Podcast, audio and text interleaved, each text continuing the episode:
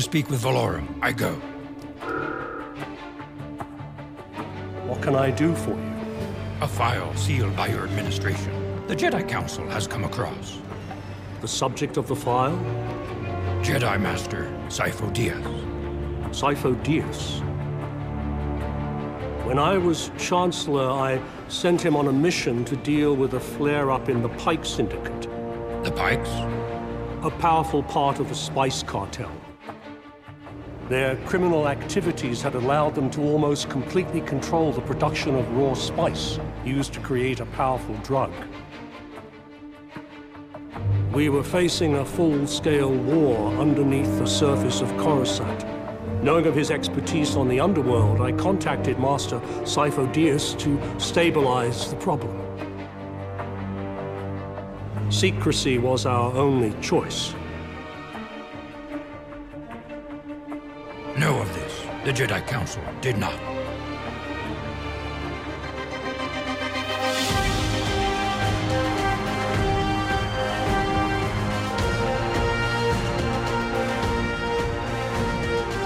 There's over 150 hours of Star Wars on film.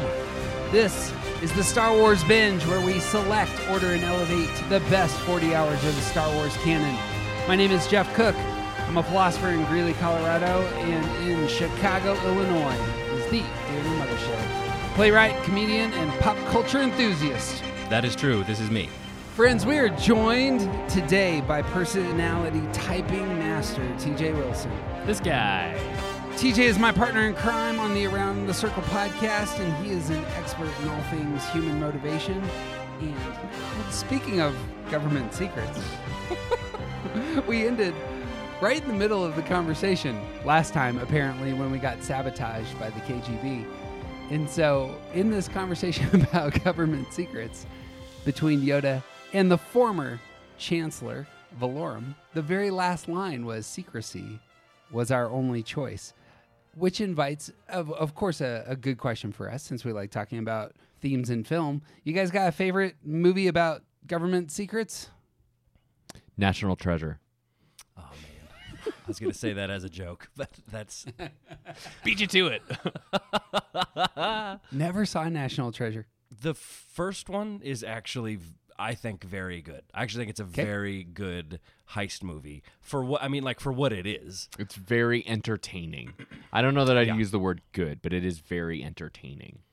It was a Correct. Disney version of Raiders of the Lost Ark before Disney owned Raiders of the Lost Ark. Sort, of. of. Both your faces made the There- same. it counts. doesn't have the like. I feel like the the hallmark of an Indiana Jones film is there's some sort of like spiritual or magical thing that's happening in it, whereas this one is just more literally just government secrets. Yeah. Are you saying the Constitution wasn't breathed by God? I don't know that he was saying that, but we do believe that. I mean, that that is We that could is say true, that. but it's not what I'm saying. Correct. when they Isn't it open the case for the Declaration of Independence, like a bunch of people didn't die. That you know of. I feel like the Watchmen HBO series had a lot of like government secrets in it. That's that's maybe maybe my my favorite isn't the right word, but the most recent thing I watched where it's like here's the real version of all these government things. Yeah, I'm a big fan of conspiracy theory. with Mel Gibson. I haven't seen it long enough to remember if it's government secrets or if it's just Patrick Stewart as a villain secrets. But I'm a big fan of that movie. It was really good. Mel Gibson plays a crazy person. Way outside the box. How did he do that? It was the case, by the way, dear listener, if you haven't seen Watchmen, it's worth finding HBO just so you can just binge that, man. It, uh, uh, Watchmen was fantastic. Don't binge it. Watch friend- it really slowly because it is heavy as hell. I, I watched it in one day. Ugh. and I, I, reg- I, I like I feel like to say I regret that is the wrong word because I, but yeah, You were basically hungover for a week afterward. yeah. I was emotionally hungover. I felt that way through the first half, and there's a there's a move in the middle where everything changed, mm. and mm. I was so delighted. And that doesn't happen very often for me where I'm like, this is really dark, this is really dark, this is really dark. And now I'm delighted. It's normally the opposite way in movies. And that, that one got me. And I was just like, ah, and just elevated. Yeah. Fi- find your one friend who has HBO Max and can add fi- up to five people on their profile and watch it that way. You already know the system in I, order to. I am the person who five people are using their HBO Max account. Me too. if, you, if you have Mothershed's Twitter account, nah. Yeah, my password is one two three four. So I guess I have the same password on my luggage. Speaking of Star Wars, change the combination on my luggage. of course, the original trilogy of Star Wars itself has a big secret. And the secret keeper is one Obi Wan Kenobi, who thinks he's telling the truth, but of course he's not. He tells uh, one Luke Skywalker that uh, Darth Vader murdered his father. Does that count as a secret? I suppose we're going to probably talk quite a bit about this when we get to the original trilogy. I find this highly deceptive. It, it just feels like a lie. It it yeah, it feels like an obfuscation of the truth. So we're just splitting hairs about whether or not we call it a lie at that point. Cuz it's like it it's a version of the truth that isn't inaccurate, but it's definitely not complete. But Obi Wan seems even kind of put off by the fact that Luke thinks he uh, was telling him something that wasn't quite clear. Well, yeah, nobody likes to get caught lying. Everybody gets defensive. It's like, hey, you lied to me. What? Uh, hey, hey, hey, come on. You're going to realize that in life, lying is about seeing things from a certain point of view. That's it. That that doesn't work with anybody, does it? Uh, I feel like they have an opportunity to sort of solve this problem with an Obi-Wan series by heavily investing in the emotional impact between Ewan McGregor black knighting Anakin and Yeah. uh, Alec Guinness just being a weird old man who's not telling the exact truth. Mm. Like, as an audience, it would be nice to see that the reason that he is saying it this way is because of the emotional impact that it had on him. Yeah. His brother was killed by the dark side and and transformed into this other person. Yeah. so it's like if it is a, if it is a lie, maybe he's really lying to himself more than Right. he's lying because that's the version of what happened. He had to tell himself to not Right. go crazy, right? More or less. In my opinion, the best dialogue in all of Star Wars is in Rebels, and one Darth Vader says something to the extent of, Anakin Skywalker was weak. I destroyed him. And may, it may be the case that Kenobi doesn't get to say that, but Anakin gets to say it to us, and maybe that informs some of that. Yeah. Pretty bold talk from a guy who had his arms and legs cut off and was essentially a a stump. I suppose to circle back, is it is it the case that that's a secret, or is it the case that Kenobi thinks he's actually just telling it as it is? Uh, both. It seems like it could be both. Like that's his version of the story he has to tell himself, but also I guess there is a secretive element to it because if I guess you were to tell Luke at the offset, by the way, this guy is your dad, that might change his willingness to go on this uh, go on this quest. So so maybe both. A few years back, dear listener, TJ and I did a deep dive into the personality types of the Star Wars characters. And if you find it, you can find it at Around the Circle podcast, Star Wars. Um, It's good. You should do that. that would further prove TJ's points about Obi Wan. We had a disagreement, and the idea that Obi Wan routinely is shutting down his own emotions and not wanting to feel these emotions. Talk about this. Daniel and I talk about Obi Wan's emotional life all the time, but Well, and it it's not just that he's trying to be a perfectionist in his emotional life, but it's he has aligned himself with the Jedi Order, and in order to be like in identifying himself with this system, with these rules, the the rules say that you detach yourself from other things that in in order to be a good Jedi, you have to detach yourself from emotional connection to people and things and like give up on an outside world. And we see that with his character in in a lot of the Clone Wars. He he we see a relationship with the ruler of Mandalore that like he will not allow himself to be in this relationship because his belief system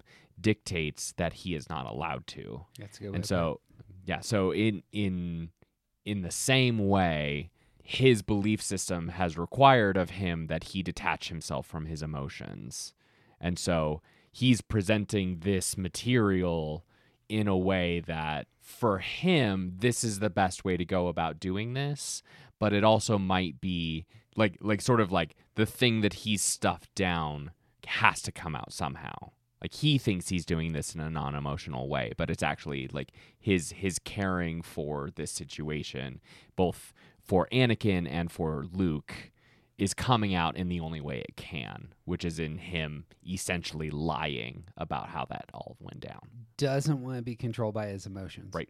Except, but except that he is. Uh, we, we've talked about this in other episodes Yes. before. Like he, he is like he's a like you're making those choices based on not wanting to feel something is being controlled by the emotions, just in a different way. Like it's it's it's still controlling you because you're that afraid of it, and everything everything you do is going to be colored by that. Right.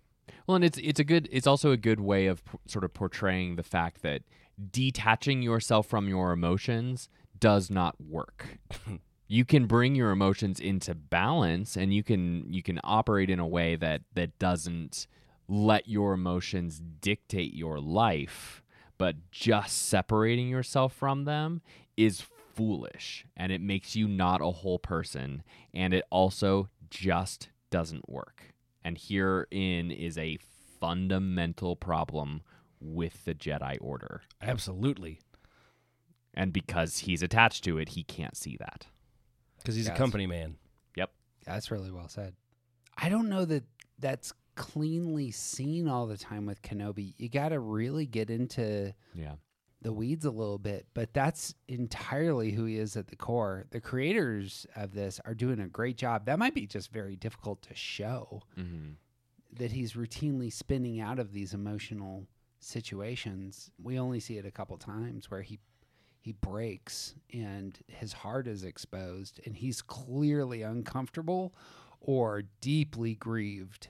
Because that's what happens if you stuff your emotions down. They're gonna explode out Yeah. in ways like like when like at the end of Revenge of the Sith when he's like screaming at Anakin about about everything. It's because he because he hasn't acknowledged it for forever, and then suddenly you can't control that anymore, and you're you're an explosive wreck. He tries so hard to be a good little boy that when his emotions come out, he's all elbows. That uh, for as much as you know, we're we're going to do a deep dive into Sith uh, when we get there, but the Can that episode be called Sith Happens? it'll be it'll be 12 episodes given our Oh right. our clip our our our our miles per hour It'll actually be 24 because each of those 12 will be two parters. That's probably right those just those two lines uh, you were my brother i loved you when those are paired with everything else we see with this character especially what you see in the clone wars man that shows you some stuff Yep. it's you're exactly right it's just always stuffed stuff stuff stuff stuff stuff and then it breaks and then you see a man's heart mm-hmm. so we're picking up with Yoda and Valorum having their conversation with the Pykes about all these events that have taken place. Yoda says, The timing of these negotiations. When were they to take place? I cannot remember the precise timing, I'm afraid. It was so long ago. I do remember that the talks were postponed not long after our delegates arrived on Oba Diah. Something about a flare up of activity on Felucia. Is this? Do you believe him? That was, I was as I rewatched this episode, I was thinking that if secrecy is our only option and we're cl- we're clearly not telling the truth, do you actually think it was too long ago and he doesn't remember, or he's still lying? having the perspective of seeing, having seen the whole Clone Wars, I think from a storytelling standpoint, there's no reason for him to be lying. Sure. The reason we're talking to Valorum at all is a storytelling device. Yeah, this is exposition. yeah. For sure. He's getting us. He he's advancing the story. He's not an important part of it. Fair enough. Yeah. Which is how Terence Stamp felt on set when he played that role. Yes. Yes, intervene on Felucia. The Council insisted Sifo Dyas did. But tell me, Chancellor, who was the other Jedi you sent with Sifo Dyas? Other Jedi? I know of no other Jedi. There was only my personal aide, Silman, and Sifo Dyas. I'm afraid they were both killed on Felucia. Personal aid? Silman? By the way, one of the better red shirt names. Silman. Yeah. Sifo Dyas has some grandeur, has some history, some ooh, that's kind of unique. And then Silman died. Well, Sil- but like you need that. Like Sifo-Dyas is a very grand name. Silman is a, not interesting. Like his name can't be cooler than the guy who he serves. Truth. Yeah, anything anything else we're saying about this dialogue? It also is a good window into the fact that the concept that Palpatine is not the owner of secrecy. Mm. Yeah. Secrecy was our only option. Oh, so this is a an institutional problem. Okay, cool. That's how- Nobody's okay. telling the truth. One of the things that we're going to see coming up here is that there is a character who's actually using leverage against Palpatine, and that doesn't happen very often in Star Wars, which I found really interesting on rewatch this time. Um, well, we're going to cut to the castle of Count Dooku, because you know if you're a count, man needs a castle. Gotta have a castle. Yeah. Where where are you gonna hang out and do all your counting? Well, the it's a cathedral-looking office that he's got here with this grand room with some green windows and a hologram of Sidious pops up. And even in hologram, Sidious is in the power position. He's like elevated. Apparently, Dooku has made sure to elevate the hologram of Sidious so that he looks subservient. That's probably a rule. Like everybody who gets hired to work for Sidious, like there is a packet of crap that you get, and it's like Right. that when you have the hologram chamber, it needs to be re- like I need to be really big, like bigger than you. here's our contract, and here's the technical writer for you. This is how big you're allowed to build your hologram of me, Yeah, I need to be enormous. Yeah. and only green M&Ms. you beat me to it. What's hilarious is the green M&M story has gotten around our circle of friends so frequently. We had a friend who used to promote concerts, and one of the things in the writer was only green M&Ms in the green room. The reason they're doing this is to ensure that everything else on the list got completed. But when you read it in the writer and it says we only want green M&Ms, you're like, man, that's some rock star. High maintenance mother. Is it the taste? They all say they all taste the same. That's correct. They do. I heard that uh, a theater podcast I listened to. They had mentioned they put one thing in their writer as well because they said, especially with like theater, it's like if if these people are going to also be hanging lights and whatever, I want to know that this theater that we're going to, they read things and pay attention and do things well. So like lights aren't falling down on us, and if they can't include. Mm-hmm. green M&Ms or whatever else like that makes me nervous about the rest of the job that they're going to do which which never occurred to me I had always just thought like like TJ said bunch of mm-hmm. Well, this is the first time that we're going to get a chance to see both Palpatine and Sidious in the same episode. We've seen Sidious in the uh, Siege of Mandalore arc, but this is the first time he's appeared chronologically. Anything we're saying about Sidious as he appears here in hologram before Dooku and is clearly in the power position? I think we talked about him a lot, sort of uh, like with discussing his conversation with uh, Yoda before. But the the two things that really stand out to me in this appearance is that like he uses the Force from hundreds of planets Yeah. away to force choke.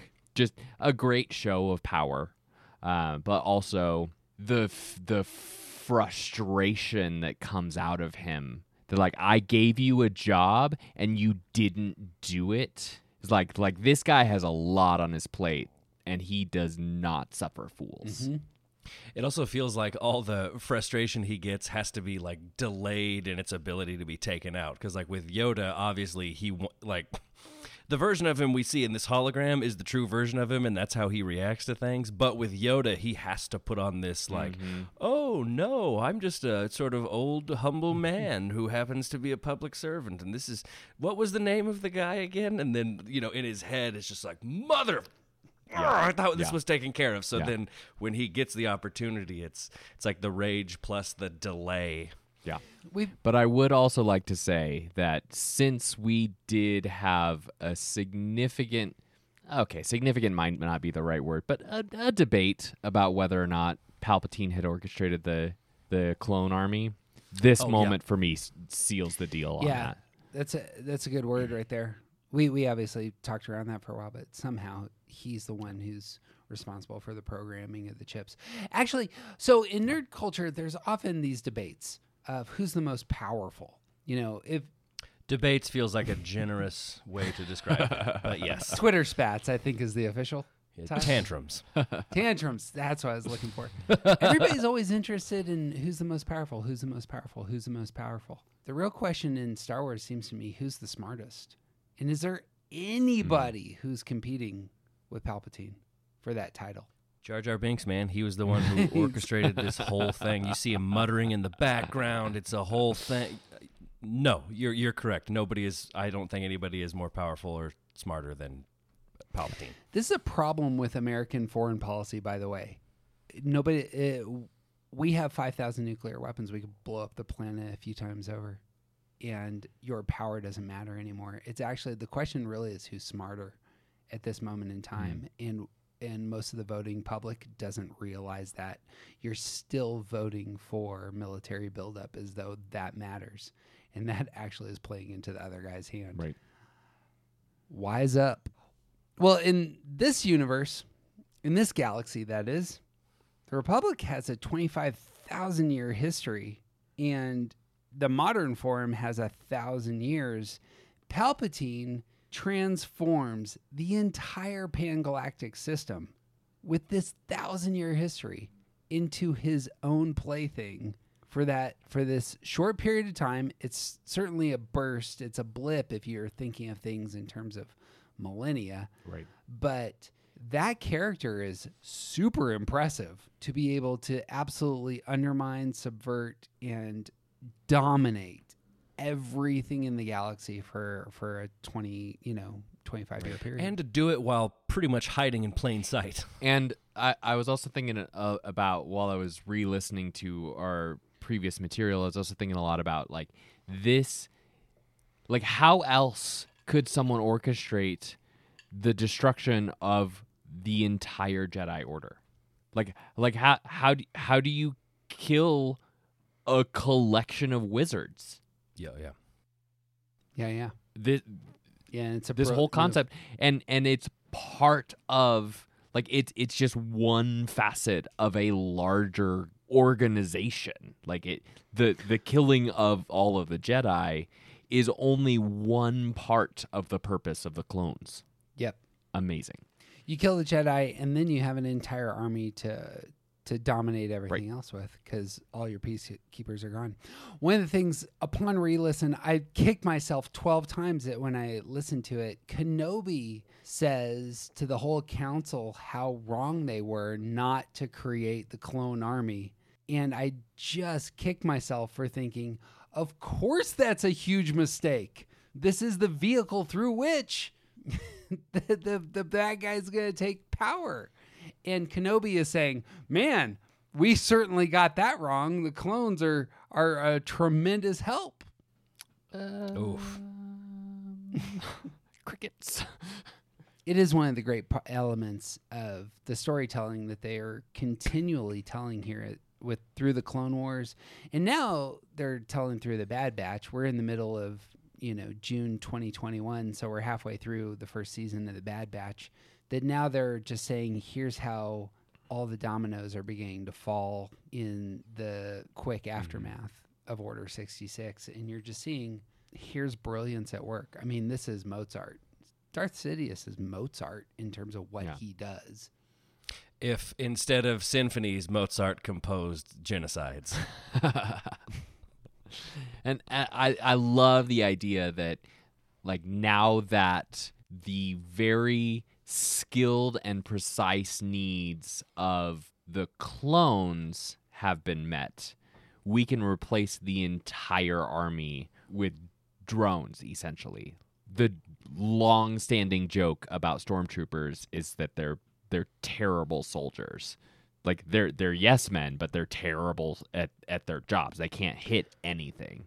The clones, on the other hand, were highly skilled and organized and very good at what they were doing.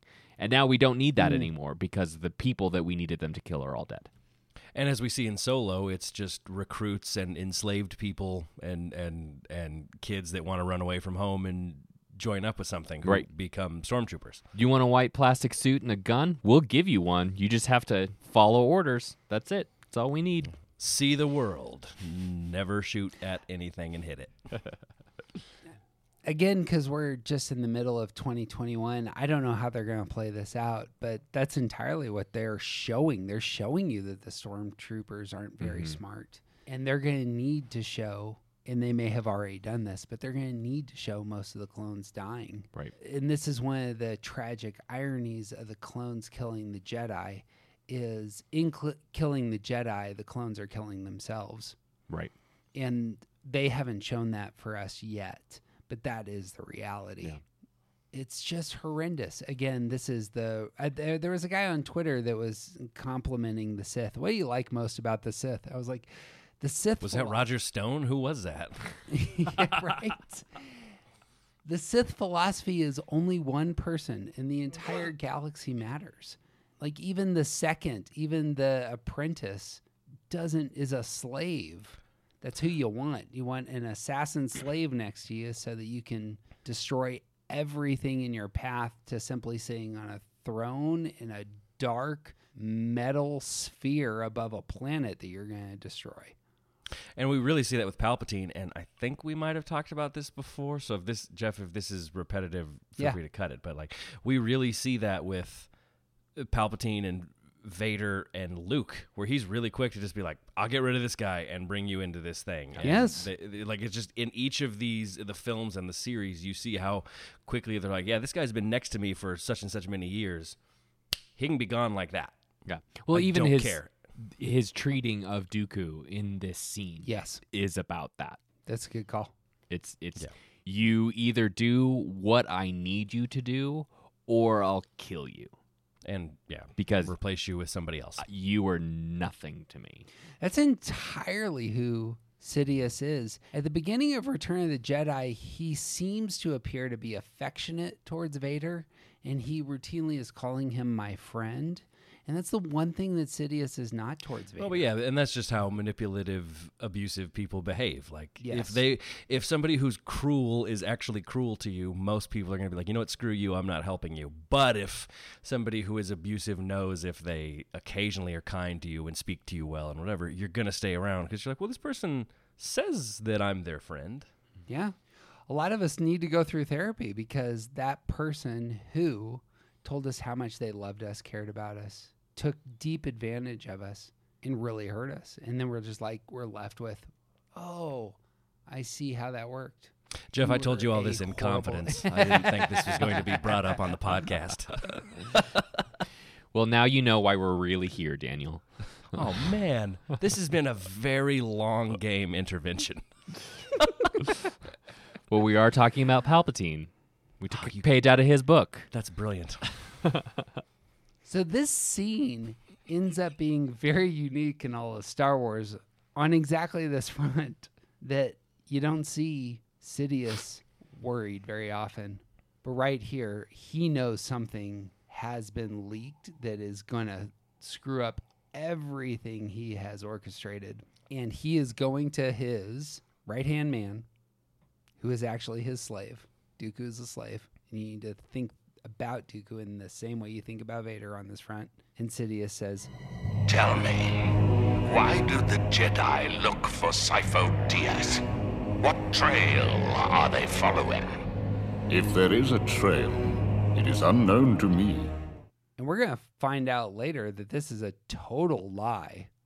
Dooku knows exactly what's going on, and he has been found out by somebody with immense power. Oops.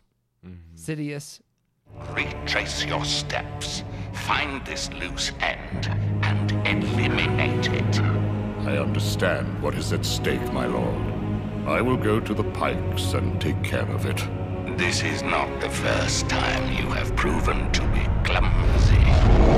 Lord Tyrannus, you know the price of failure.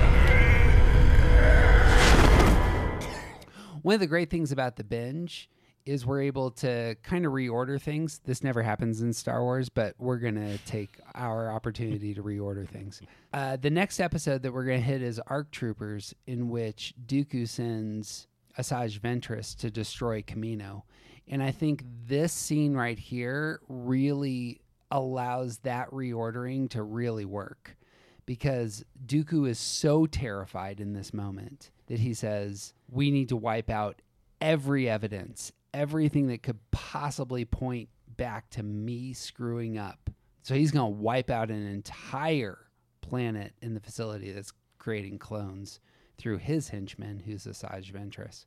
And just as because we've already recorded that episode, I'm so thrilled about how the this plays out, knowing how the discussion goes. By the way, you should tune in next week. The next episode is incredible. It's my favorite that we've recorded. The this ends up being the moment. This ends up being the moment that Dooku is seen as suspect. Sidious knows that he's unreliable. Sidious needs to do some new stuff. This guy screwed up this one thing, and now we're going in a different direction. And guess which direction he's going to go? I also like that it's it's sort of the the beginning of us starting to understand that Tyrannus slash Count Dooku, like if you don't know this about him already, he is powerful and angry, but also very clumsy.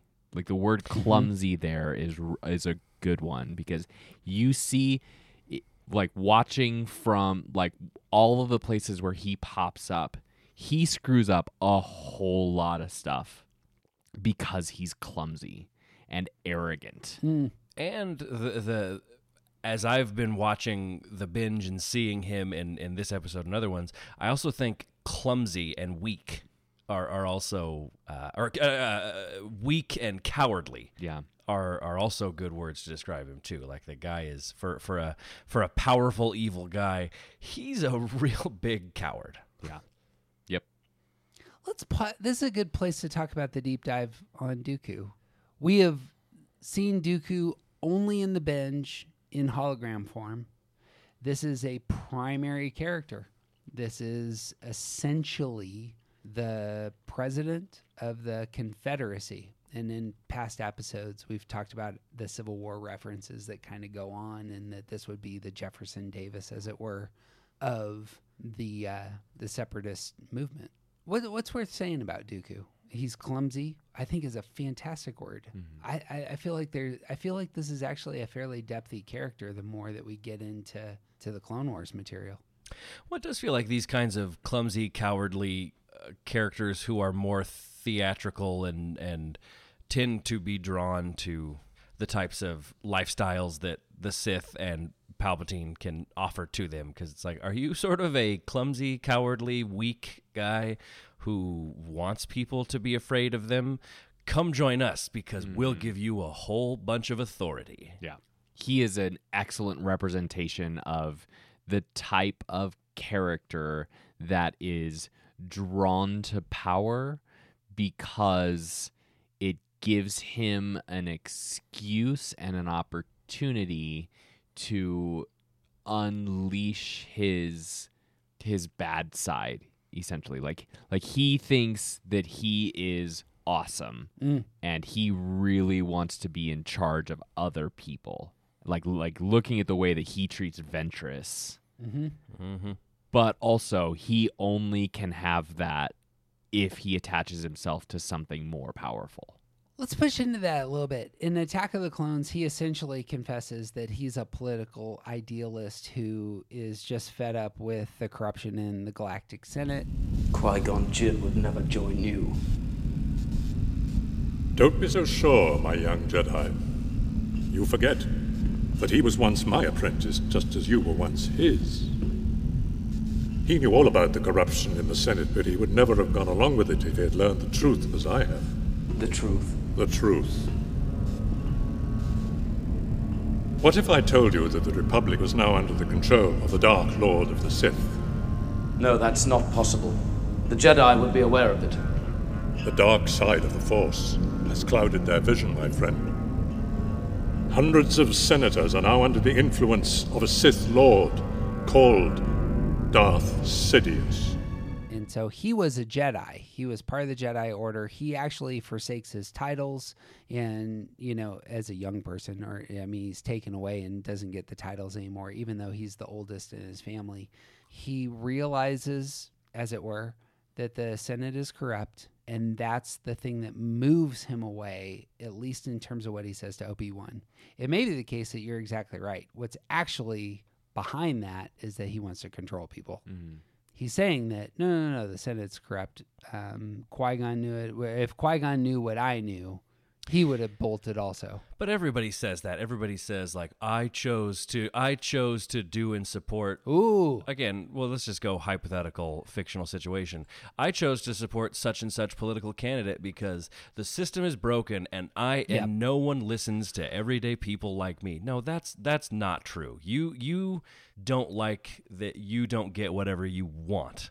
And you've yes, we we talked about lying and, and sort of telling versions of the truth that work for yourself with Obi Wan. That's all this is, and and you have you have spun a version of why you uh, turned your back on everything that that is good so you can live with yourself. And it's like, oh yeah, well everything was so awful. What choice did I have? Well, other choices, and you made that choice.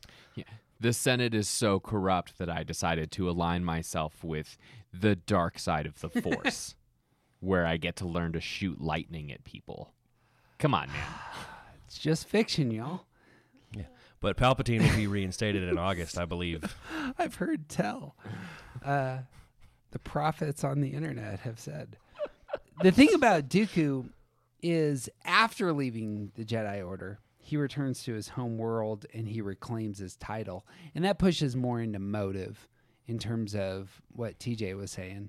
Like he wants power and he's going to reclaim his count status. And in order to do so, he kills his brother who had taken the family heritage and title. Like you do. So so he he left the Jedi Order because the Senate was too corrupt. So he went home and killed his own brother to claim his title as a count. Well, yeah, but his brother had done something wrong before, so like he he was like righting a wrong. I think it's different, obviously, when that happens. Whatever if he just killed him to kill him, that'd be horrible. But I'm sure we can figure out some means of disseminating disinformation on this front to make it look like he's he's in the right. mind control, the Jedi. There's a lot of Plato in Star Wars in terms of the ideal republic. Obviously, Plato's primary, I mean, his masterpiece is called the Republic, and so there's some of that going on in uh, in Star Wars.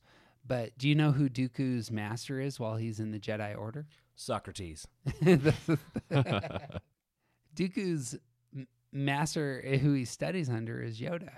And one of the things that Plato says, so my philosopher soul comes out here, is that Plato wants to say that education is the answer. Education will get will perfect human beings. Dooku studies under the greatest Jedi there is, and still is perverted and goes down down the rabbit hole towards just terrible ends. Which like I I have a hard time believing that he left the Jedi Order for anything that is justifiable. Like that he's he's telling his own story there, but like if you're running away from corruption, Dooku's story, here's a good question because maybe we're getting the opposite sides and we need to bring balance to this sucker. With Obi Wan, we talked about how much he's cutting off his emotions and so into the system. And Dooku may be the opposite here, yeah. He actually is embracing what he wants at his core, even when, you know, it's dark. And he's willing to kill family members in order to get it. To have power and the presentation of importance. Yeah, and and all the things that I suppose he wants. He gets to oversee the entire Confederacy.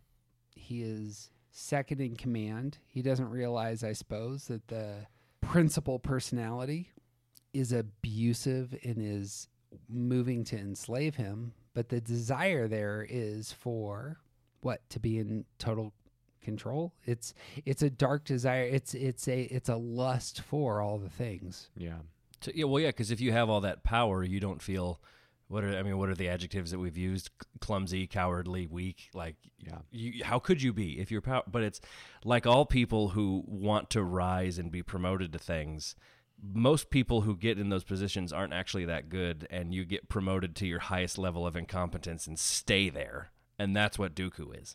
He's a assistant manager at a corporation. Yeah. Who is emulating his boss? The abusive behaviors they see, they they. Uh, man- This yeah. is how you rise to power is by treating people terribly. Yeah, man, I'm gonna get fired if anybody from my job listens to this. This this pushes into a very central theme in Star Wars, which is bringing balance to the Force. On the Obi Wan side, you can't give your brother a hug. On the Dooku side, you're willing to kill your brother for power. These are hmm. tragic poles. Obi Wan's story is a tragedy if you don't know this. He loses his lover. He loses his brother. He loses everything that he fought for, and he's stuck on a desert planet for the rest of his life, watching after a four year old. But I, uh, dang it, I wanted to, to quote this to you, Mothershed. I was I'm listening to a college uh, class on on tape that's uh, about Shakespeare and tragedy. Comedies are about longing fulfilled, and tragedies are about longing missed or thwarted. This is why I love the Clone Wars. You get to season seven, hours and hours and hours and hours of fantastic storytelling ends with a teenage girl in a graveyard staring at helmets, looking at people who were her friends, who defended her, who she fought next to, and there's not a damn thing she can do about it. Yeah. And she has lost everything. And we talked about this um, in another podcast where the the lightsaber itself is your soul, is your tool, is is an embodiment of who you are. And she is standing at that graveyard and she drops that lightsaber and she leaves. And that's how the Clone Wars ends. That's tragedy. That's how and those stories aren't told very often in American culture. The thing with Sidious, immense power shown here true, that is true. we see Anakin and Obi Wan combined having issues with Dooku, having real issues. I mean, in theory, they might be defeated. They actually have teamwork. You know, they're going to do that force push thing there at the end, where they they are clearly on the same page, trying to take down somebody. Dooku just quickly, you know, reacts to it, uses it, uses their push, force push to his advantage, moves on. Well, and I, I don't have a timeline for the binge, so I don't know if this shows up in where what we've seen so far. But like in my recollection, one of the most significant moments of two Jedi's versus one, the one has a double-sided lightsaber. Sure. And Count Dooku in that fight scene has one of his hands literally hold like he's just casually holding it behind his back, like he's fencing. Mm. Very, yeah, it, well, I think that's the. that's what I thought about this episode too. Like he is a count, so there is Yeah. just that like very regal, austere kind of like yeah. proper way of fighting, mm-hmm. and he's still kicking their asses. Yeah. Yeah. And and here is Sidious over a hologram force choking him and scaring the crap out of him. So that is the answer listeners to the who is the most powerful character in Star Wars, Darth Sidious. it's Palpatine or Darth Sidious, and those are the same guy. Well, we cut to the library again. There's a hologram of Kenobi and Anakin. Plo Koon and Yoda look on to an image of uh, Sifo Dyas. Kenobi says, The Felucians know nothing of this Silman. No one there seems to know anything about him. What's that symbol he's wearing? The symbol of the High Chancellor before the war. Chancellor Valorum. So, we have one dead Jedi with no physical evidence of a body, a second Jedi who appeared on Felucia that we have no record of, and now this Silman, personal attaché to the Chancellor, is missing? Yet, now we know Sifo Dyas and Silman were both on Oba Diah, according to Chancellor Valorum. The crashed shuttle I found was located on a moon which orbits the Pyke planet. Hmm. To the Pykes, you must go. To Oba Diah, yes. Jedi again having to put on their detective hat. It's very common in, in the Clone Wars. You got thoughts? Uh, no, it just again feels very uh, like we know we have to go to that planet, and this is how we get there. Yeah. All of the disparate parts of the storyline. Okay, there were two Jedi, and now we have this third guy. And the one thing that we know is that something about Oba Diah. Yep. Let's go there. Got some exposition moving the plot along. The symbol of the Chancellor that matters in terms of the necklace, as we'll see. Right on. Cut to Obi Wan and Anakin flying a Tihedral shuttle to the Pyke planet of Oba Diah. Obadiah is a location for us. Is a new location. This is a um, planet in the Outer Rim, as we've said in the past, which is Star Wars language for Wild Wild West. We see Kenobi and Anakin land and enter a large alien palace, and they are escorted into a throne room. Now, here's the thing I'm so glad that both of you are on the podcast today because you are way more familiar with dens of debauchery than I am. Let me turn my zoom camera. You can see no. see the rest of this room. I want to be offended, but I'm not. what do you call this space that they enter? Tuesday.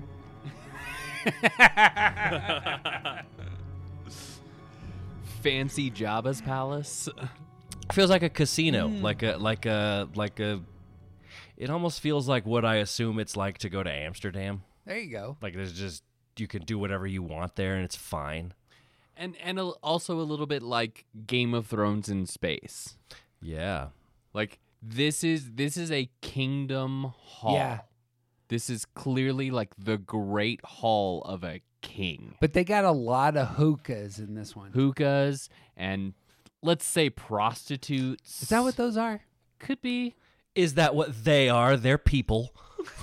It is clearly the space of someone who is large and in charge and also has a different kind of moral compass than me. If you said to Quentin Tarantino, I need you to make Minas Tirith into a drug den, this is what you get. Why is no one wearing shoes, Quentin? this is weird. Got some green windows, got some Hutts, got some to I don't they're not Togrutas, they're uh No, there is a Tagruden in there. A Twi'lek and a Tagruden. They're they're leaned up against each other. bunch of Twi'leks in there. And of course the Jedi enter, which I love that. The, the here come two Jedi. It's like the scene in every western where the sheriff pushes open the saloon doors and, uh, like somebody's playing the piano and somebody's dealing cards and everything stops and everyone just looks at him. Yeah. the, the piano player stops. Somebody's pouring a drink and the glass just the little shot glass just continues to overflow. This is the world of the Pykes. This is the first time the I think the Pykes have been shown chronologically because Yoda and Valorum seem to do a lot of exposition Yeah. in terms of saying here's who the Pykes are. Yep. But we had seen the Pykes in Solo, mm-hmm. and the whole drug running element of the Star Wars universe has begun to get explored, and obviously they are building that up as we're moving into the future. Mm-hmm. Those are the things I'm interested, honestly, in seeing more of as Star The Wars drugs. stories Just specifically the drugs. Yeah, like just like in, yeah. Where can I get hands on this spice Yeah, that you keep sounds- talking about? Everyone looks like they're having a lot of fun. Um, no, those you know this, and the people who listen to this podcast know this. I love Solo, and I love it because of those reasons. It is it is the crime parts of Star Wars. It is the gang parts, gangster parts of Star Wars. Those are the things that I'm interested in seeing more of as this universe continues to be expanded upon in the next several years. Pykes are going to be really important in the underworld moving forward. They will be influential in the creation of Death Watch, which in The Mandalorian becomes the Watch. So hmm. that's always this powerful collection of people. With Crimson Dawn and Darth Maul after the Clone Wars, they're going to be in that ring. And of special note, the Pykes were responsible for ensuring the flow of spice from Kessel to Coruscant, utilizing smugglers and freight captains to carry out Kessel runs to ensure spice delivery. Hey, wait a minute. When Han Solo appears and you're told that he drops cargo because he doesn't have a choice and he's on he's a hunted man and all these bounty hunters are going after him and we meet one of them who gets blown away in a bar. He was running drugs for these guys. Mm-hmm. It was it was the Pykes and Jabba, and and he's part of this system. And now they're going to show you who these guys actually look like, and we haven't seen this before. Lom Pyke. Lom Pyke is the head of the Pyke Syndicate. Um, as we kind of said before, the Pyke Syndicate is im- is going to be really important to some of the stuff that was being created recently. Uh, seasons five and six of the Clone Wars, Solo, the they've elevated this element. It's not just the Hutts; it's now the Pykes, and and we're seeing more of them. And so there's we'll talk more about them when we talk about Death Watch, when we talk about Crimson Dawn, and and uh, and when we talk about Han Solo. But um, any word here before we we get into this dialogue? I th- one of the one of the more visually striking groups of characters I think that we've seen thus far in, in the binge and, and just uh, in my personal Mhm. opinion in general with Star Wars. I'm like, wow, this is Mhm. super interesting looking character design. Mm-hmm. I like this guy's personality. He comes across as unique in the world. He's mellow and he has cards that he knows he can play. He's De Niro in the movie Casino. Mm, that's a good. Yeah, that's Sure. good. Yeah. Lom says, I cannot remember the last time a Jedi came here. Many years it has been. Funny you should say that. We're looking for a Jedi that got lost here. His name is Sifo Dyas. Oh, the Jedi Sifo Dyas was here. But that was a long time ago. Which immediately disproves the first thing that he says. Mm. I can't remember the last time a Jedi was here. Oh, that Jedi. So I was thinking you meant somebody else, but yeah, that right, yeah, that uh, that uh, that. he has been smoking opium for a while here, so fair. Master Sifo Dyas' ship was found, crashed on a moon orbiting this world. there. You know what? When somebody just shows that they're real angry, there's a play, and Lom does this. He's just like, What you found, we know nothing of. Would the Jedi like to join us for a refreshment? Anakin clearly is has got his blood up. He's ready to go to town, and Obi Wan says, The Pyke's offer is kindly accepted. Lom snaps. They toast some martini glasses with some fantastic green cocktail in it. Lom toasts to friendship. To friendship? Anakin and Obi Wan say to friendship. Friendship. Friendship. I don't think any of these three people think that they're friends. What an interesting necklace that is. May I have a look? Lom found out. Says, Perhaps the Pykes have taken enough of the Jedi's time. no, no, we came here to talk to you. right. Oh, no, no, it's no bother at all. The Jedi are happy to know all the Pyke's secrets. We have no quarrel with the Jedi. Maybe you should tell us why you're wearing the crest of the Chancellor's personal advisor. I am confused. Is the Jedi looking for a Jedi Master or someone else? Stop playing games. Sifo Dyas was traveling with an advisor. They were sent here to negotiate with you. Well, it looks like you have finally put the pieces together. The man you are looking for is here. Anything else worth saying there?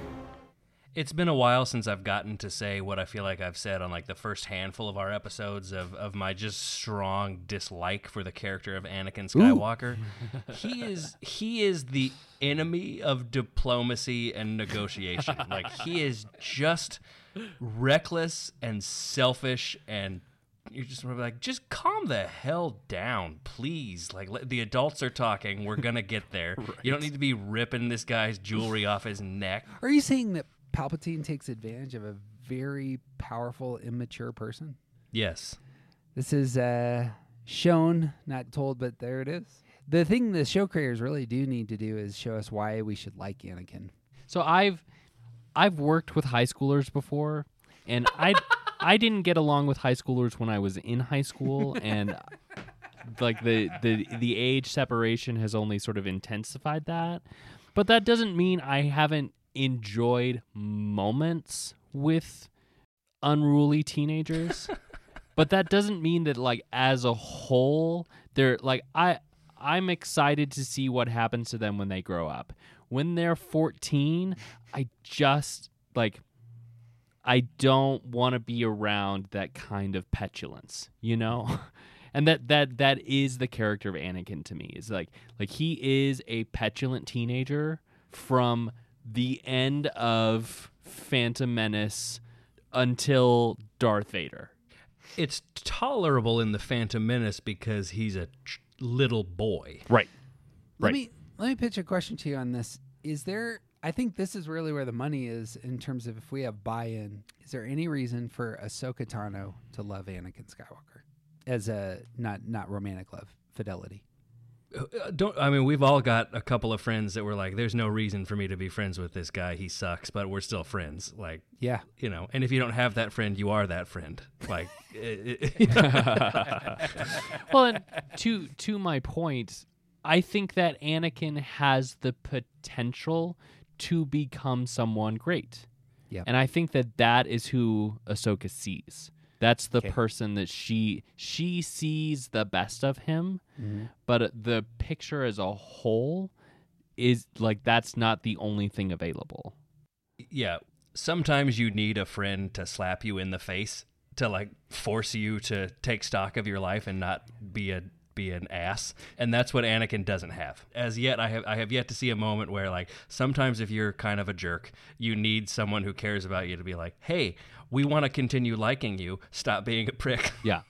I I don't think Obi-Wan is that character for him. Yep. And neither is Padme. Right. And, and neither apparently is Yoda. Putting our thumb on who is Anakin ends up being.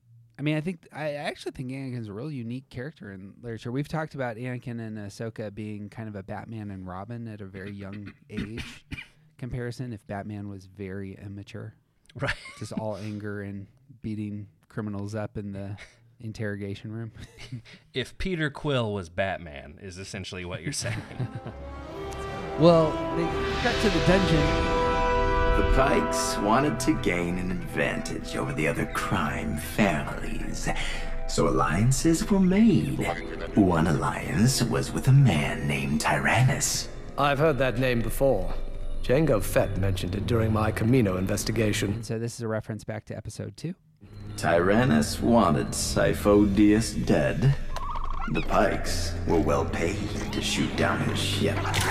However, any man that is willing to pay to have a Jedi killed is dangerous and unpredictable. real fortunate for us, we just saw a Mandalorian episode in which a person paid was offering payment to kill a Jedi. Ooh, yes, we did. Yeah. Mando is offered a Beskar staff to to kill a Jedi. The Pykes inspected the crash to retrieve the Jedi's body for proof. But with the dead Jedi, the Pykes found another. So he confirms that Sifo-Dyas was dead, but they found this other person living. And Obi Wan says, Silman, the Chancellor's aide. The Pykes gave Tyrannus Sifo-Dyas, See, there it is, the evidence that Dooku was lying, because Dooku is Tyrannus. but the Pykes did not tell Tyrannus of Silman. The Pykes needed insurance. Insurance? Yes, and now the Pykes can bargain. We give you Silman, you forget about the Pykes' treachery against the Jedi. Because Lom knows the Jedi have immense power and he doesn't want to mess with them. What do you think about using uh, human beings as insurance? I mean, me personally, no, but I, I mean, I guess, uh, I guess it ha- it happens when you're the head of a drug cartel. I find this horrifying. It totally is. It- the the idea that I would get kidnapped by a drug cartel and kept in a prison where my friends are beetles, as we see, so that I could be insurance for someday when it might be convenient.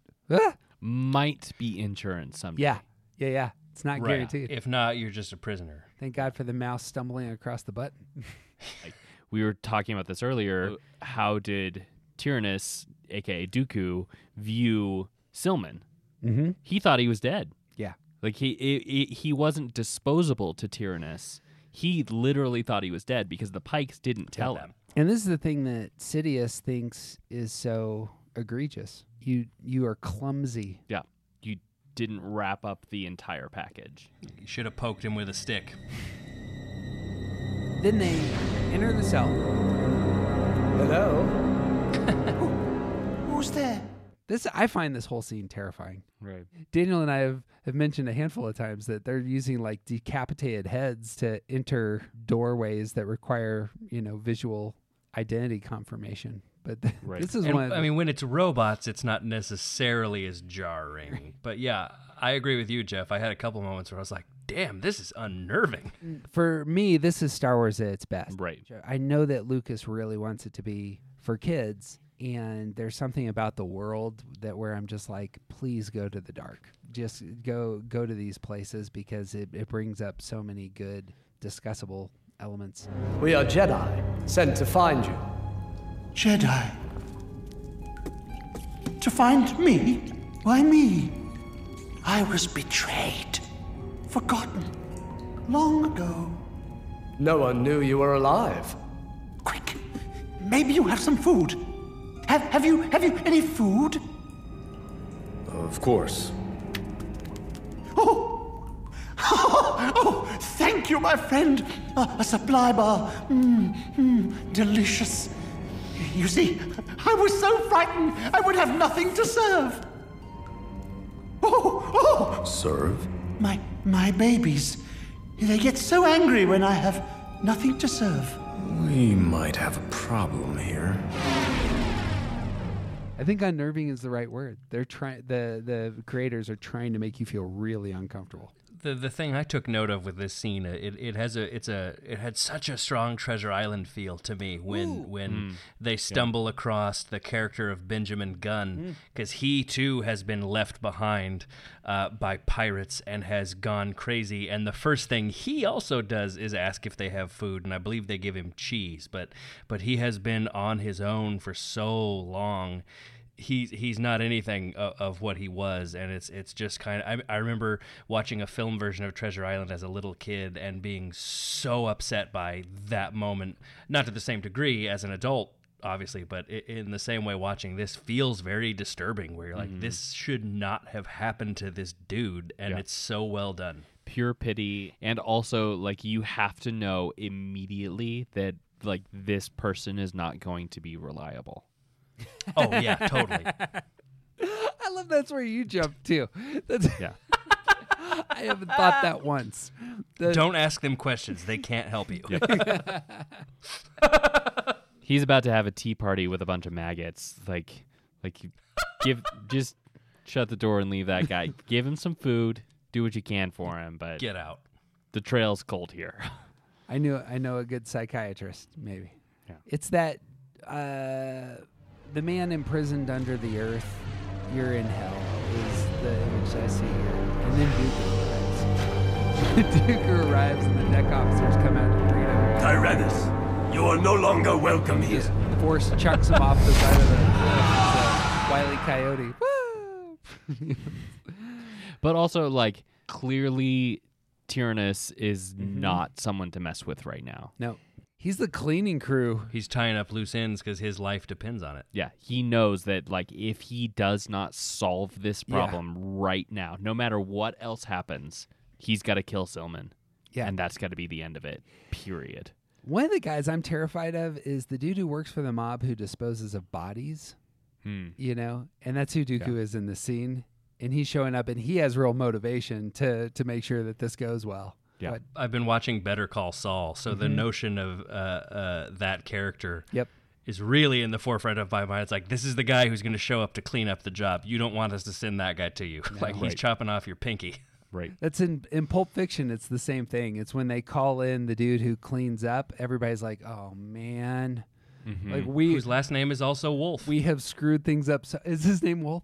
That's hilarious. Because we got Uh, also in uh, Boondock right. Saints, the guy who cleans up every after everyone else is Uh-huh. the most terrifying. Oh. Also, uh, um, Jimmy the Tulip in Whole Nine Yards. Mm. Yeah. Yep. I Big- didn't think about it. That I want to Yeah. say the movie was called The Point of No Return. There was a, a movie with a this redhead female who's an assassin, and the character in that movie, same story. He comes to dispose of a body. He starts pouring acid on it, and the body starts twitching. And he looks up and he goes, "She's not dead yet." and you're just like, "Ah!" There's, Oh, he's- that's he's awful. bathing this person in acid. We cut back to Anakin I think you've been cooped up in here too long, old man. We've come to take you home. Home? N- No, n- this is my home. I can't leave my friends. You were traveling with Jedi Master Sifo Dyas. Tell us what happened to him. So here's the reliability question, I suppose. Sifo Dyas, he, he, he died. Died, died, died, died. this made me think of this is a very like theatery thing to reference, but it made me think of in in Sweeney Todd, you, you there is a homeless beggar woman Yeah, who you yeah, yeah. end up Mhm. finding out is the wife of Mm-hmm. uh, Yeah. the poisoned, spurned wife of Sweeney Todd, and she. I mean, it's a musical; they all sing, but like she sings some very disturbing, weird things about Mm-hmm. herself and her life, and that's it. That's actually the first thing I thought of during this moment. Yeah. And the the higher the level of crazy, the higher the level of cover over the truth. Like one of the things about her character in Sweeney Todd is that like she's saying things that like if you didn't know she was crazy, then you might understand that what she's saying leads to points at truth. Mm. Like there's there's a really important nugget underneath the crazy. And so like the yeah, the singing is always like really disconcerting, but yeah, when people are crazy like this, it's like, oh, uh-oh. Now I have to discern the riddles. Someone says, Tricked we were. The Pykes are not to be trusted. Oh, no, no, no, no, no. "This no, is no, this no. is not news." The, really, the you can't trust the drug dealers. the drug kingpin might not be on your side. But the Pykes were not the ones. No, no, the Pykes were not the reason. Who was responsible? Someone powerful. Someone who who wanted to be Sifo Dyas. What does that mean? Someone who wanted to be Sifo-Dyas. Somebody after power and influence. Yeah, I mean, it's it's, it's Dooku, isn't it? Yeah, I mean it will be Dooku. Yeah. Why does Dooku want to be Sifo-Dyas? This is the moment that I wonder if it was actually Sidious who got to Sifo Dyas and Dooku was Oh, there you go. beneath him. Yeah. So it's actually like like the perception of this is that it's Palpatine or Sidious controlling Tyrannus who got Sifo Dyas to create the mm-hmm. like what if Sifo Dyas was actually Sidious's apprentice for a little while? Yeah. There it is. So That's I love that. and and I I don't know enough about the I can't think of any other instance where we see Dyas spoken about in a way that that can confirm that. But like this one line is like, wait a second, what? Yeah. So I think that the creators are are working with stuff that's in Legends, and there's a ton of stuff there, but I I'm not familiar with it all. But I could see that. That's exactly it. It's Sifo Dyas was actually the apprentice to Palpatine, and Dooku wanted that position. Yeah. And is that saying that Dooku then killed Dyas? Was he the one that paid the Pykes to kill Dyas? Yep. So, so there it is. It's Dooku's motive here is Dooku killed Dyas so that he could become Palpatine's apprentice. Right. Bang. And and even that could be at the behest of Darth Sidious. Yeah. Could be controlling all that. Of all things, that would be real similar to the end of Jedi. It's you take your two potential apprentice and you have them fight. Right. Um, you know, it's Joker with pool cues saying make it fast. Yep. We we're we're gonna have tryouts. Yep. That's where it's going on. I like that. Uh, Do- Dooku then enters the dungeon. He's walking down into this underground layer. There's choking guards. Obi Wan says to Silman, Why? All is deception. a big theme here again. Everything's going to be revealed. All is deception. Can't you see? B- because. Because. And Silman is lifted in the air, force choked, dies, and we see the silhouette of Dooku in the doorway. Dooku, for once you actually came to do your own dirty work. Again, Anakin, Captain Obvious in a lot of these scenes. Right. Dooku says, Sometimes things are just that important. That's and that God, that is just such a bad guy line. It, just, it, like it's, it doesn't really need to be there, but it's, it's just uh, like cigar chomp. It also speaks to me of the the fear that Dooku has behind his behavior on this. Mm-hmm. He consistently sends other people to do his work. And this is something that's it's so important that he do it himself, that he risks capture and like anything Mm. else because there's there's two Jedi and all of the Pykes who are also against him and he's still coming to do this, this himself because he's that afraid of Sidious. Mm-hmm.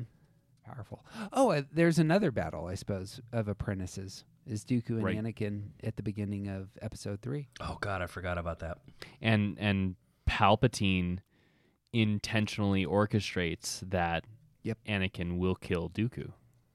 Yeah, or at least if Dooku prevails, um, Palpatine still has power over Dooku. He Right. doesn't. He, all he does is gain gain a more powerful apprentice for his work. Right. If you play all of the slot machines, one of them is going to hit the jackpot. Cha-ching. But will all of the others kill? Like, will they kill each other to get to the be the winner? I mean, I've never been to Vegas myself, so I cannot say what happens there, but maybe. Who knows? Well, it it if it happens there, it stays there. So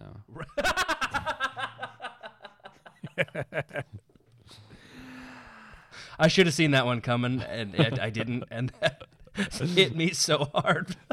So, truth be told, in one of the other side motivations I have for moving this episode up in the binge is because we need to see the animation at its highest level. One and two, we need to see some dark themes because so much of Harry Potter works this way, where there's a lot of young uh, literature for young people in the first book or two, and then it gets more mature and more mature and more mature as you go on. To where book Be- seven, yeah. you're you're getting into some adult themes. And is that because it's growing up with the audience, and that's what's happening here? I think I think that's exactly what the show creators want to do. And I think there's nothing wrong with that. Rebels is going to work the exact same way. But if we're doing a, a full on binge of Star Wars, there's something about moving some of the adult themes forward and moving some of the real technological advances forward so that there's a little bit more buy in. And one of the things for me that this scene shows is just how gorgeous they can make a lightsaber battle. Mm. And the stuff that they do with Anakin, Obi Wan, and Dooku, I think is, is is truly beautiful to to watch. It was as good as Duel of the Fates in, in Phantom Menace. Lots of action. It's it's brief enough to where it's not just this epic long thing, so they can pick their moments and there's clear movements and you know the battle goes from side to side and some someone's winning, someone's losing, and And it just shows Obi Wan Kenobi has a penchant for getting kicked or knocked off of things and almost dying. Like that was the first thing I thought. I was like, man, this guy gets his weapon knocked out of his hands and he gets pushed off of a ledge. So, like the fact that he stepped out onto that ledge in A New Hope, he deserves all the credit in the world because he does not have an awesome track record with ledges. Maybe he learned on all that time in Tatooine. he was just walking around the edge of canyons. Just practice. Lom comes out with his full. Apparently, he has a police force. and they all come out. and They're ready to do business. And You have no business left with the Pykes Tyrannus. Tyrannus? You are the man called Tyrannus? I told you everything you needed to know on Geonosis all those years ago, Kenobi. You should have joined me. Sifo Dyas understood. He saw the future. That is why he helped me. Well, that kind of goes against our theory. Yeah. Silman thinks that uh, Dooku wanted to be Sifo-Dyas. No, I think it still. I actually think it still works. I think uh, you can work alongside of people you're deeply envious of and, and kind of covetous of, and, and even even a little uh, mutinous toward. Maybe that's Dooku posturing, just saying I was the one who be. was really in charge. The next line from Obi Wan is You lie. Minister Lom, if you're going to help us, now is the time. But maybe Obi Wan is calling him out and saying, "Well, I suppose Obi Wan keeps getting this wrong. Um, Obi Wan in Episode Two doesn't think that uh, Qui Gon would would have joined Dooku in nif- you know in in going down those roads. Obi Wan might be naive. I don't know. I'm yeah. floating Well, stuff and I don't know. like, like he, like, I I think it's pretty reasonably established that Sifo Dyas was at least being manipulated by Sidious and and potentially Dooku Mhm. uh, in to to create this army in secret. Mhm. And Obi Wan doesn't want to believe that Sifo Dyas would have worked with the Sith. Yeah. And, I mean, he's in denial. Yeah.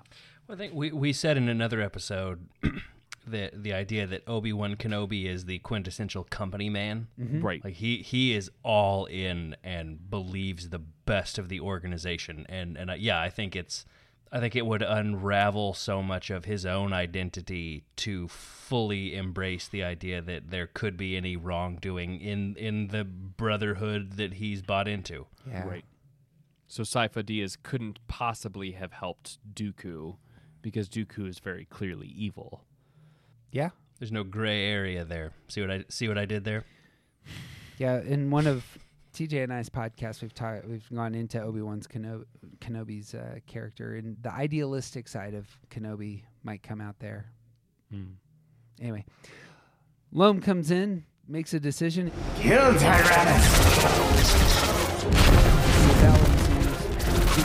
Force pushes everyone and escapes on this large cruiser. There's some great uses of the Force in Yeah. this battle. That, that this show has given so many great moments with the Force uh, in the few episodes we've talked about. Like, there's some great moments. I should have spelled out more of those moments, but in the course of the battle, that's exactly it. There's just beautiful uses of the Force. And and the, the next comes where Obi Wan looks at Anakin and says, "I'll give you a push," and he force throws Anakin onto the battle cruiser that Dooku's on. Awesome. And so he's he's flying on through the air, and then Anakin and Dooku fight on top of the ship, and Dooku decides to sabotage the cruiser by sticking his lightsaber into it. He cuts a, a hole. He apparently cuts something important so that the cruiser blows up, and then he sidesteps onto his own ship and is able to escape. Uh, Anakin, I forgot how Anakin survives this. They don't show it. Oh, is he, he's just hanging from the side, yeah? Yep. It's just assumed that he'll figure it out. Yeah. Because then there's a cut. They cut back to the Jedi Council, and Yoda begins speaking. And this is an important little dialogue for for us throughout the the entire binge. This this is this is actually huge. No, now we do. that guide the creation of the clones from the beginning. Dooku did. Hmm. Our enemy created an army for us. That's a huge line in terms of what the Jedi know at this moment. Yep. If this was known, public confidence in the war effort, the Jedi, and the Republic would vanish. Again, in democracy, people have power. And if you get information into the voting public that makes you look incompetent or makes you look like you don't have the power that you do, what are you going to do? And there's a temptation right there. The truth will be exposed. Do we unveil to everyone this is where things stand, or do we hide it? He says there would be mass chaos. And then it's Yoda who says, Cover up this discovery. We must. No one, not even the Chancellor, may know. And then we see a, scene, a, a shot of Anakin who looks very angry and scowling and clearly at odds with this decision. J- is the Jedi Council trustworthy? My answer is no. They are a, they are an organization and an institution that believes themselves to be so important or too important to make mistakes and emotional and physical harm to other people and damage to other communities are unimportant to them because what really matters is protecting the sanctity of this religion that they hold to be important. Yeah, like I mean that same answer could be coming from well we're the Democratic Party or we're the you know we're the communist uprising or we're the you know who uh, whoever else is morally idealistic and feels themselves superior to the rest of history because it's their time to to lead. I think that's spot on. Yeah, and but yeah, just the, just the notion that it is okay to cover up really damaging important thing Yeah. f- for the only reason to to make it look like they're doing a good job. Like that just that just seems that seems pretty awful. So I I was actually on the side of the Jedi Council until earlier this morning when I actually paid attention to this line. um, like having seen all of Rebels and this and the Clone Wars and all of the movies, like I'm on the side of the Jedi Council until I realized this line happened. Because so thinking about the Catholic Church, power is top down. Like the Pope is in in within their belief structure, the Pope is a a direct like voice of God kind of decision maker and and power is disseminated through the organization in democracy which is what the republic is supposed to be it's it's bottom up power Mm. and they're keeping this secret because the people will not be okay with it Mhm. Yep. and keeping power because you don't think that people can handle the truth Yep. like that that's is. not democracy Yep. like that like that No, not- that is that is the all. exact opposite of democracy Yeah. I don't know if it's a temptation for Palpatine, but it's the exact same sort of posture is right that we are the ones who ought to be in control. right Yoda continues, and I like this line though because it, it shows the nuance here that in the things they're having to wrestle with. Yoda says, Valiant men the clones have proven to be. Save my life and yours. They have many times. Believe in them, we must. Win the war swiftly, we must. Before our enemy's designs reach completion. Whatever they may be.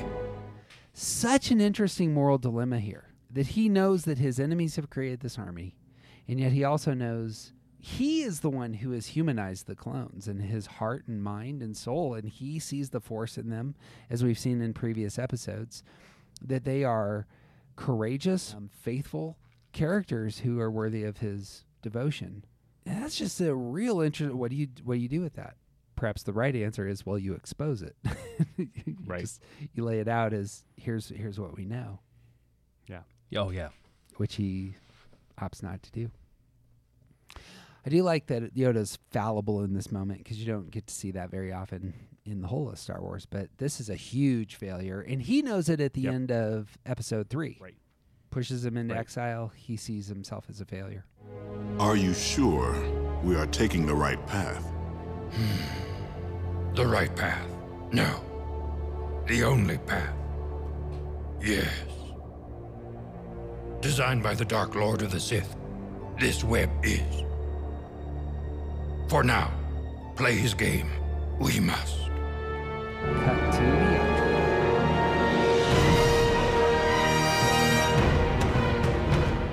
outro. is the line that seals it for me that Yep. that the council is not trustworthy. Yep. Yep. Because they should know better than to think there is no other option. Yep.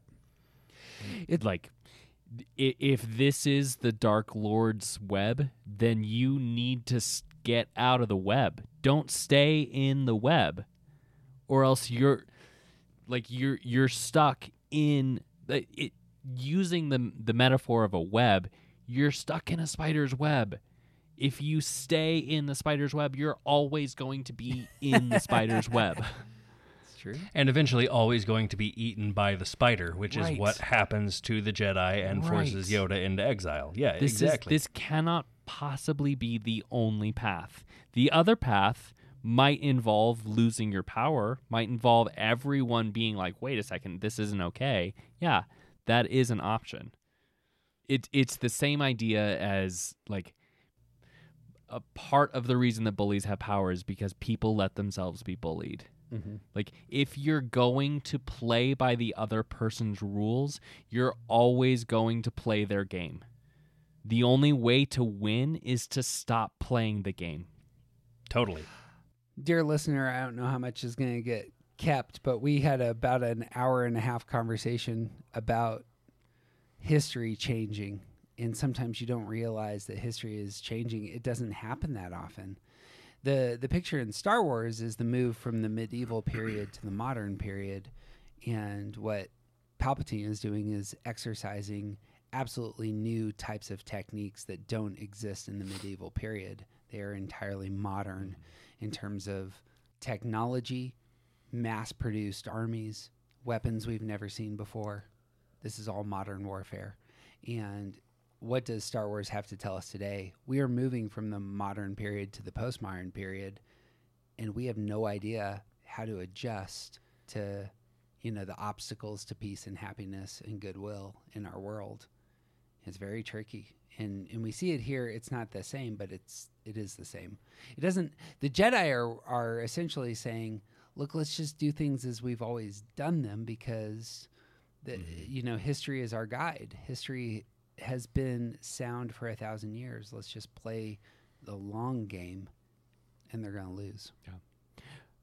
Well and even even that that moment from Yoda is like I I am choosing what I know to be the wrong path because I understand it to be the only path. Isn't now that's a contemporary issue right there. That's a contemporary answer for a Right. lot of people who have power today. Mm-hmm. Because I don't think this is right, but I think it's the Yes. only way. It's like, well, actually, that's because you're short-sighted. It's what we've been doing before. It's a tragedy. That's where we're driving to. Oh yeah, yeah totally. It's it's the end of King Lear where he realizes he's completely, completely made all the wrong choices, and trusted all the wrong people, and has ended up with nothing. Yep. I am dead, Horatio. All these tragedies don't end very well, I hear. Nope. It's weird that those 14 year olds' marriage ended just so badly. Well, uh, here's what's up next. Uh, next time, we are actually going to conclude the Domino Squad arc with an episode called Arc Troopers. This is season three, episode two. This is a top 10 episode of Clone Wars for me. We have actually, Daniel and I have already recorded this episode, and it's not a stretch to say I think this is the best episode that we've done that does not have the great TJ Wilson with us. It's true. Your lives will be changed. As with all of our podcasts, this one's only going to survive if you share it with passion to friends who love a galaxy far, far away. You can find the binge list online and you can share your thoughts with us on Twitter. Either of you got uh, final thoughts on this? I got nothing. I'm good. He's Daniel Mothershed. This is not the first time you have proven to be clumsy. Oh, Lord. He's personality typing expert TJ Wilson. I think you've been cooped up in here too long, old man. You're telling me. We've come to take you home. Dear listener, know that our recording time right now is three hours and 20 minutes, and so much of this is getting cut. and And I'm Jeff Cook. Any man that is willing to pay to have a Jedi killed is dangerous and unpredictable. But Daniel, do it anyway. You know why? Uh, because some men just want to watch the world. But no, sorry. Because this is the way. What you think, Teach? This is the way. This is the way. This is the way. And then I toast to friendship.